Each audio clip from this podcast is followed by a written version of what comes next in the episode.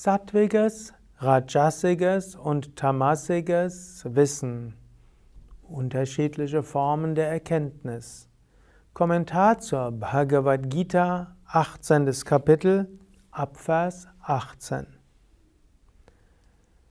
Wie kann man erkennen, ob die eigene Erkenntnis gut ist? Wie können wir selbst wissen, ob das, was wir denken, irgendwo hilft, zur Befreiung zu kommen? Darum spricht, darüber spricht Krishna ab dem 18. Vers in der Bhagavad Gita, 18. Kapitel. Mein Name Sukadev von www.yoga-vidya.de und ich will erst dreimal Om sagen, dann zwei Verse auf Sanskrit rezitieren und dann zum Kommentar kommen. Om.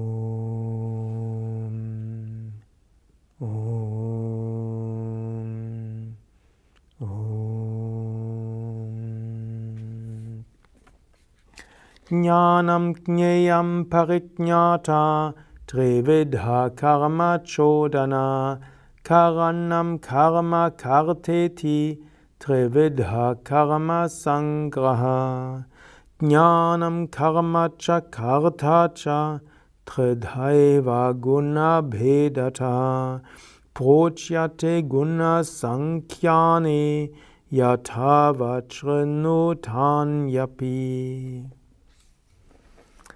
Erkenntnis, das zu Erkennende und Erkennender sind der dreifache Handlungsimpuls. Organ, Handlung und Handelnder sind die dreifache Handlungsgrundlage, die Grundlage von Karma. Also, wenn wir etwas tun wollen, der Mensch hat letztlich auch irgendwo ein Wissen dahinter, Jnana. Der Mensch hat die Fähigkeit, auch loszulassen. Um handeln zu können, musst du dir auch bewusst sein. Da steht auch Jnana dafür. Du selbst bist der Erkennende, der Pariknyata. Und es gibt eine gewisse Erkenntnis, die du hast, und ein bestimmtes Jnana, das zu Erkennende. Ich will es jetzt aber relativ einfach und praktisch halten. Es gibt längere Kommentare von Shankaracharya und Swami Shivananda zu diesen philosophischen Aussagen.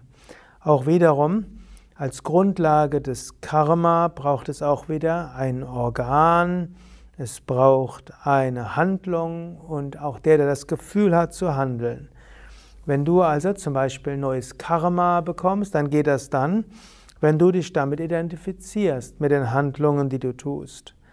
Und wenn du dir bewusst bist bei dem, was getan wird, dann kannst du entweder dadurch lernen oder eben auch nicht lernen.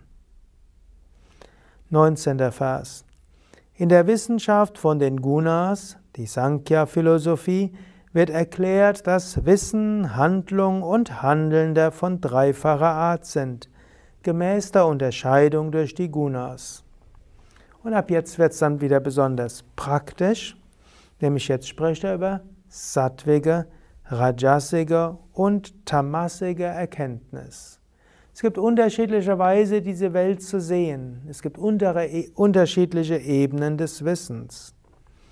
Und hier sagt er, das, was den Menschen die unzerstörbare Wirklichkeit in allen Wesen erkennen lässt, die in all den getrennten Wesen nicht getrennt ist, wisse, dies ist sattwige Erkenntnis. Also das Wissen um Verbundenheit, das Wissen um Einheit, das ist sattwige Erkenntnis. 21. Vers. Erkenntnis jedoch, die in allen Wesen unterschiedliche Wesenheiten oder bestimmte voneinander verschiedene Arten sieht, diese Erkenntnis erkenne als Rajasik. Wenn du also denkst, es gibt so viele verschiedene Wesen und Lebewesen, das ist Rajasik. Wenn du denkst, dass du getrennt bist von anderen, das ist Rajasik. Wenn du dich getrennt siehst von der Umwelt und von der Welt und von Gott, das ist Rajasik. Und dann kommt natürlich auch Unruhe, Angst, Unsicherheit, Aggressivität und so weiter. Die echte Erkenntnis, dass du geborgen bist in einem größeren Ganzen, die ist Sattwik. 22. Vers. Das jedoch, was ohne Verstehen, ohne Grundlage in der Wahrheit und oberflächlich an einer einzigen Wirkung hängt, so als wäre sie das Ganze, wird Tamasik genannt.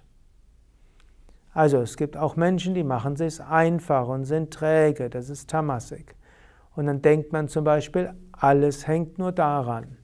Und eine solche primitive Sache ist auch wieder Tamasik. So gibt es Menschen, die sagen, alle Krankheiten kommen nur aus der geistigen Einstellung. Oder alle Probleme kommen nur aus irgendwelchen Strahlungen. Oder alle Krankheiten sind durch Dämonenbesetzungen gekommen worden. Kommen. Oder und so weiter. Wenn man alles auf eine einzige Wirkung zurückführt, dann ist das ziemlich bequem und träge, das ist Tamasik. Daher höre auf, zu einfach zu denken, sondern denke komplexer. Also die richtige Erkenntnis ist, alles hängt mit allem zusammen. Das Universum ist ein großer Organismus. Die Erde ist wie eine Zelle im ganzen kosmischen Organismus. Und die Erde selbst ist ein Organismus. Und jedes Lebewesen auf dieser Erde ist auch wie eine Zelle in der Erde. Wir sind alle miteinander verbunden. Wir können nicht ohne andere sein. Und wir sollten aufhören, uns selbst von anderen getrennt zu sehen. Und noch mehr sollten wir aufhören, eindimensional zu denken. Denke etwas darüber nach. Denke darüber nach, über die Verbundenheit und wie du mit allem eins bist. Vielleicht magst du jetzt einen Moment in die Meditation gehen. Vielleicht magst du einen Moment spüren, wie du verbunden bist mit allem, mit der Natur, mit anderen Wesen, mit anderen Menschen, Tieren, mit der Luft, mit der Erde, dem Himmel, dem gesamten Universum.